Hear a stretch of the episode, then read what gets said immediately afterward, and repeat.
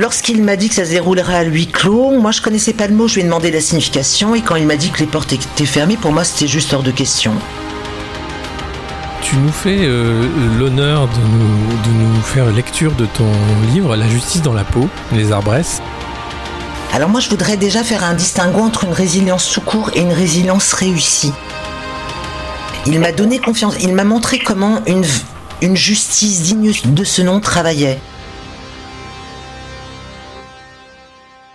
Bienvenue dans ce nouvel épisode de La République Inaltérable. Cette fois, c'est une rencontre avec une autrice, artiste, ex-journaliste, Claudine Cordiani. Bonjour Claudine. Bonjour Alexis. Tu nous fais l'honneur de nous faire lecture de ton livre « La justice dans la peau », les arbresses, qu'on va suivre en feuilleton audio avec les podcasts du Monde Moderne.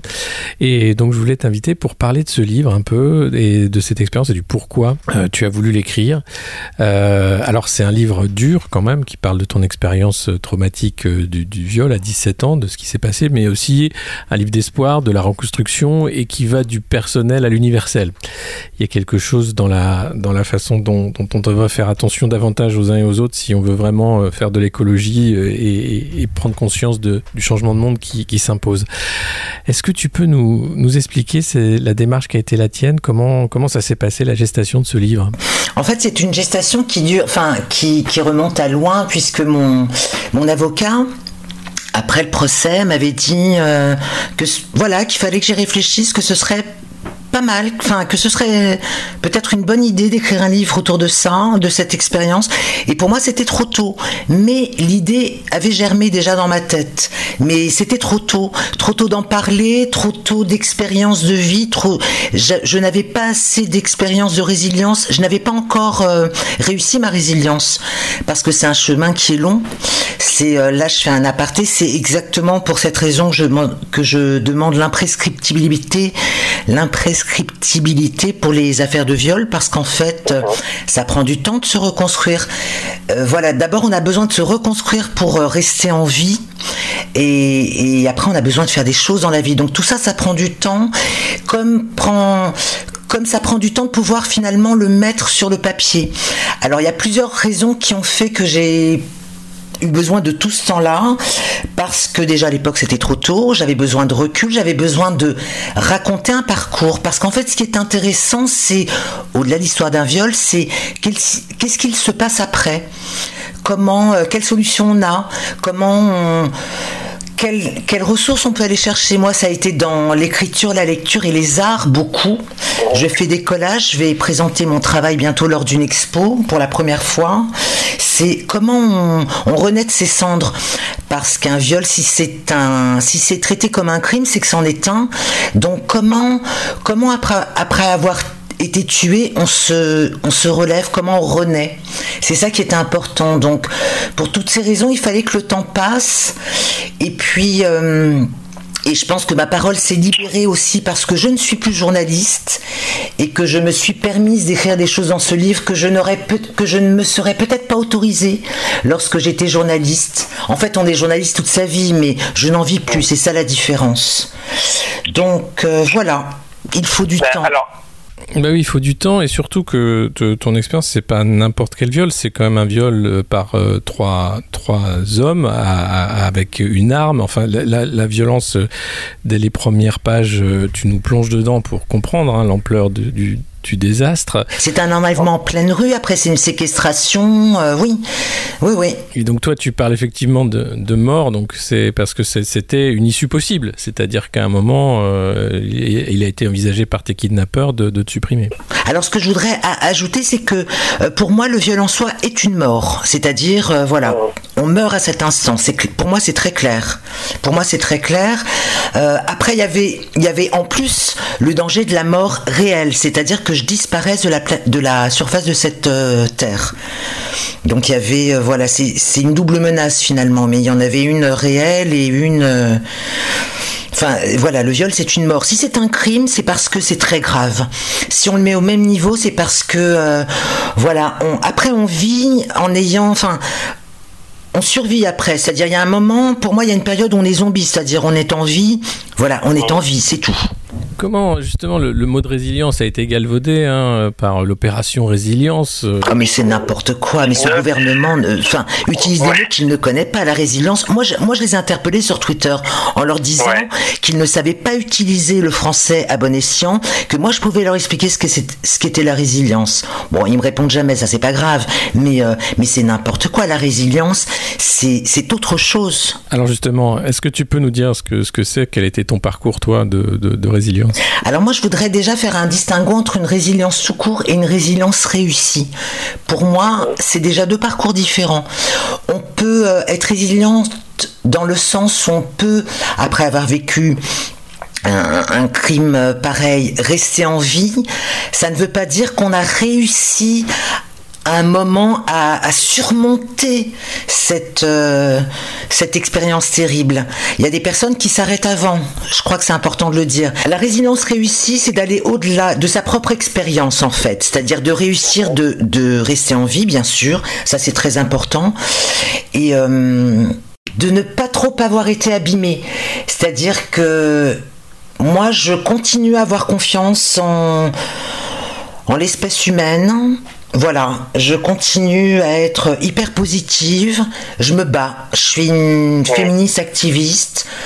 Voilà, la résilience réussie, c'est une force qui nous vient de quelque part pour arriver à rester quelqu'un de bien, parce que c'est une avance, c'est une expérience qui abîme énormément dans les milieux féministes, dans tous les milieux, on voit de tout. Et justement, tu en parles dans le livre, tu as rencontré plusieurs personnes, dont Yaël Mélul, qui est avocate, qui avait porté plainte contre Bertrand Cantat pour le suicide de son ex-compagne, et puis tu parles aussi de ce Grenelle contre les violences faites aux femmes.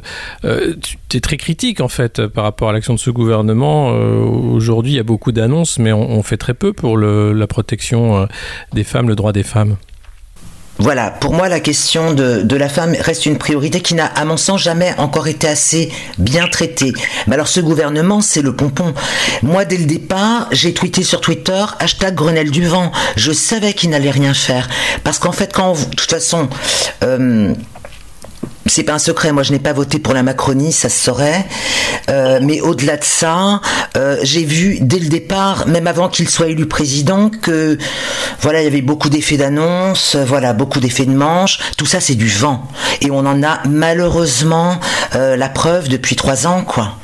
C'est si on veut vraiment faire des choses pour la cause des femmes et des enfants, parce que on parle beaucoup des femmes, il y a aussi des hommes qui souffrent du viol, il y a beaucoup d'enfants, parlons-en. Pour moi, tout ça, ça va ensemble. Tout ça, ça veut dire un budget dédié, de vraies actions. Parce que moi, je veux bien, Madame Chapa passe du temps à donner des interviews à Paris Match, à d'autres, voilà.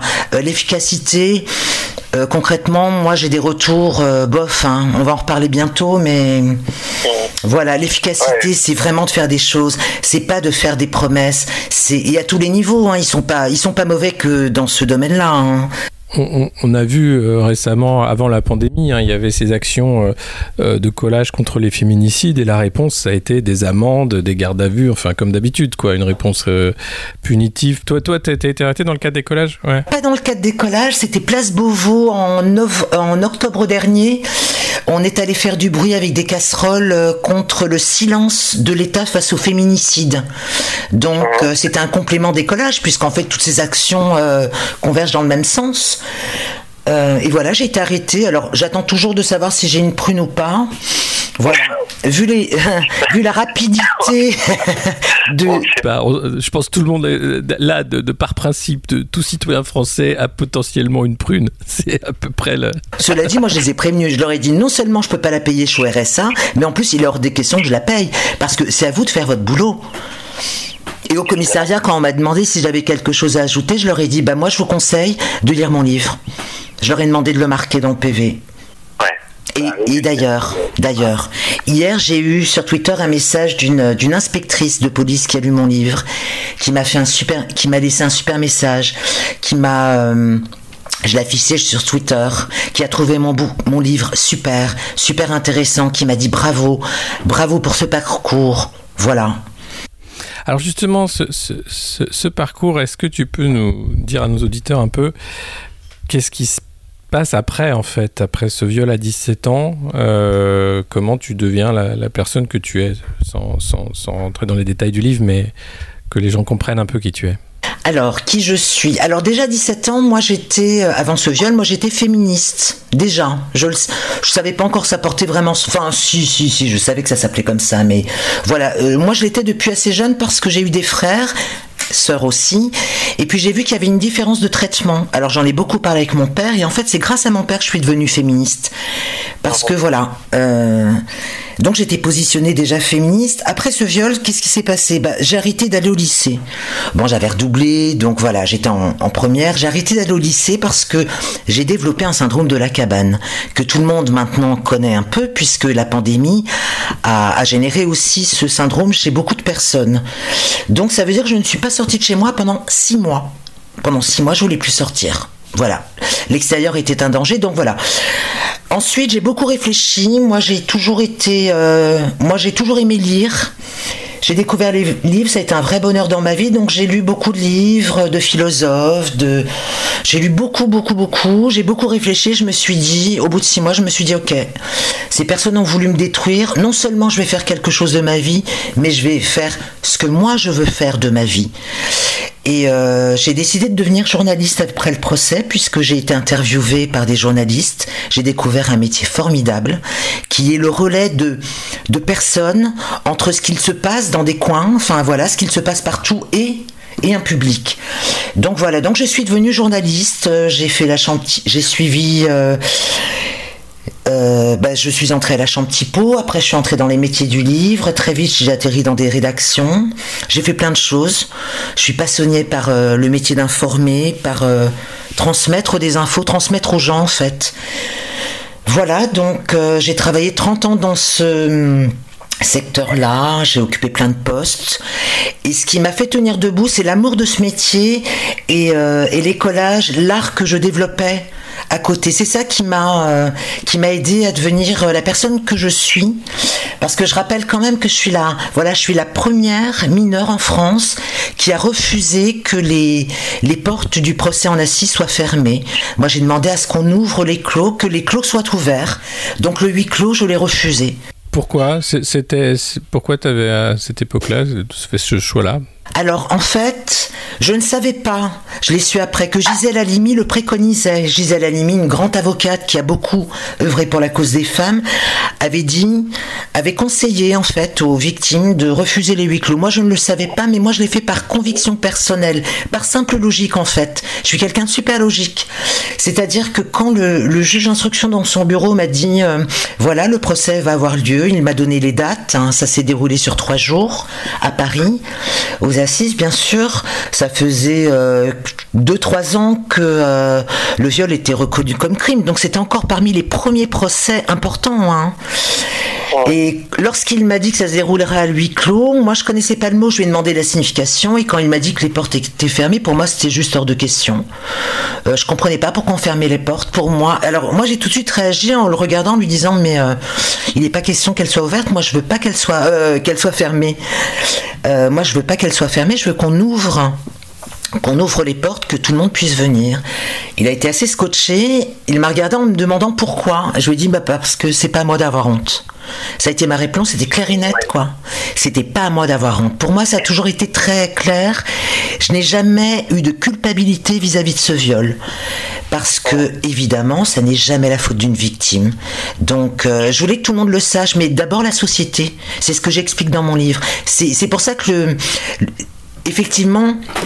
Comme tu le dis, mon discours va au-delà de mon histoire, parce que c'est une remise en question de la société, de son fonctionnement, de qui elle décide de protéger, de comment elle s'y prend ou pas, des budgets qu'elle donne ou pas, de comment elle construit, finalement, comment une société construit la protection de ses citoyennes et citoyens ou pas. Voilà, c'est ça. Et d'ailleurs, tu parles dans ce livre d'un discours de Julien Bayou, responsable ELV, qui parle justement des violences et des homicides qui en France, et une majorité qui sont des crimes familiaux, des féminicides. Et ça, c'est un impensé de la politique de sécurité. On voit des policiers partout pour mettre des amendes, pour lutter contre les manifestants, mais est-ce qu'on met les moyens pour sauver, protéger les femmes en danger, les enfants en danger, les hommes en danger aussi, puisque certains sont victimes de violences conjugales, au sein des huis clos terribles que sont les foyers dysfonctionnels où la violence règne. Exactement. D'ailleurs, la fermeture des parcs et jardins, c'est un non-sens et c'est un danger en termes de santé publique, hein. Ouais. De santé publique psychique, parce que les femmes qui pourraient sortir avec leurs enfants, qui pourraient respirer dans tous les sens du terme d'une situation intramurose dans leur domicile conjugal, d'une situation difficile, on les empêche de sortir, c'est-à-dire on les rend doublement prisonnières. Faut quand même le savoir. Si je parlais en introduction du sous-titre, les arbresses, la figure de l'arbre, justement, au-delà de l'écologie, elle est très importante. Est-ce que tu peux nous dire pourquoi tu as choisi cette image ? Cette image m'est venue simplement parce que quand j'ai écrit mon livre, j'ai fait un parallèle avec... la nature, pour moi, on en fait partie. Je suis écoféministe, c'est parce que je vois justement le parallèle entre la nature, nos façons de vivre. C'est un courant philosophique, éthique, c'est-à-dire comment prétendre s'occuper des êtres humains si on n'est pas capable de s'occuper de la planète et vice-versa. Et pourquoi j'ai fait ce parallèle ? Parce que nous sommes comme un arbre, nous avons des racines, voilà, nos ancêtres, ce sont nos racines. C'est-à-dire, si on veut figurer les choses, les parallèles sont là. Nos bras, les choses dont nos bras, c'est-à-dire ça signifie tout ce qu'on est capable de faire finalement, ce sont les branches. C'est, pour moi, le parallèle est très clair. On prend pas la même forme, on n'a pas la même forme, mais on fait partie d'un tout. C'est-à-dire, si on n'est pas capable de respecter un être humain, on n'est pas capable de respecter un arbre. Et l'inverse est vrai. Et nous sommes des arbres parce que nous grandissons. Après, nous pouvons nous-mêmes nous amputer de certaines branches ou décider de les faire grandir, d'avoir de plus en plus de feuilles. Voilà. Pour moi, je fonctionne beaucoup par image. C'est pour ça que j'aime beaucoup l'argot, la langue verte, d'ailleurs, parce qu'elle est très imagée, hein. Son nom l'indique. Pour moi, le parallèle est... pour moi, c'est très clair dans ma tête. C'est-à-dire que... voilà, pour moi, si on n'est pas capable de repenser les choses en termes plus naturels, on n'est pas sorti des ronces. Et alors, dans ce livre, c'est le juge qui a fait le procès qui t'a écrit la postface. Alors, c'est celui qui m'a suivi pendant toute l'instruction, parce que c'est pas lui qui a jugé. Ouais, c'est lui qui a mené toute l'instruction. Et ça a été jugé par une cour d'assises, mais lui ne la présidait pas. D'accord. Il est devenu président ensuite. Il est devenu président de la cour d'assises ensuite, hein, d'ailleurs. C'est ça. Mais à l'époque, il était juge d'instruction parce qu'il s'occupait des mineurs, mais pas que. Après, il a jugé des grands, des grands crimes contre l'humanité, hein, l'ex-Yougoslavie, le Rwanda, voilà. Il a fait plein de choses. Il a eu un parcours très, très, très important d'ailleurs dans la justice, cet homme-là. Jean-Pierre Gettier, pour le nommer. Jean-Pierre Gettier, absolument, oui. Et donc, il clôt le livre, en fait, avec une interview qui explique un peu, justement, lui aussi, son parcours et comment il a pu suivre le procès, ce qu'il a fait. Oui, parce qu'en fait, il est venu au procès, ce qu'il fait rarement, d'après ce qu'il m'a dit, d'après l'interview. Il le dit d'ailleurs, hein, il le fait rarement. En général, voilà, il instruit une affaire, après, il a des nouvelles ou pas, mais il se rend rarement, finalement, au procès. Et par contre, là, il est venu, et ça m'a fait super plaisir. Vraiment, c'est un homme qui m'a beaucoup soutenu. Il m'a donné confiance. Il m'a montré comment une justice digne de ce nom travaillait. Voilà, j'ai vu comment il travaillait, puisqu'on a passé des heures et des heures dans son cabinet de juge d'instruction. Il m'a donné confiance en la justice et j'ai eu beaucoup de chance d'être tombée sur lui. Et je me dis que cette chance qu'on appelle chance, ça devrait être une normalité pour toutes les victimes. On devrait être aussi bien entendu, aussi bien traité, aussi respecté que l'a fait cet homme-là. vraiment. Alors, mais merci beaucoup Claudine pour cette introduction et pour nous faire l'honneur de lire ton livre. Et on va commencer cette lecture. Je propose qu'on t'écoute maintenant lire l'introduction de ce livre, La justice dans la peau, les arbresses. Merci beaucoup et merci au Monde Moderne. Top. Un viol est une opération à cœur fermé, violente. Une intervention extérieure dans notre intérieur dont on n'est doublement pas sûr de s'en remettre, d'en revenir. D'ailleurs, je n'en reviens pas. Le 2 février 1984, je suis encore mineure. J'ai 17 ans et je sais que j'ai eu de la chance cette nuit-là. Selon les plans établis pour moi, je devais finir sur le trottoir ou bien mourir. Au lieu de ça, j'ai parlé de mes violeurs dans un commissariat. Une sale histoire qui s'est joliment terminée aux Assises de Paris. Moi, je suis toujours là, bel et bien là. D'abord parce que des hommes, les figures de la justice que j'ai côtoyées, m'ont donné confiance en elles. Ils sont deux. Le juge Jean-Pierre Gettier, l'avocat Alain Milkovski. Des personnalités dans leur parti. Par leur professionnalisme et leur humanité, ils m'ont permis de me défendre jusqu'au bout. Grâce à eux, je suis la première mineure française à avoir eu la force de refuser le huis clos dans un procès pour viol en Réunion. Je suis une vraie brune et ma vie une cigarette qui se consume.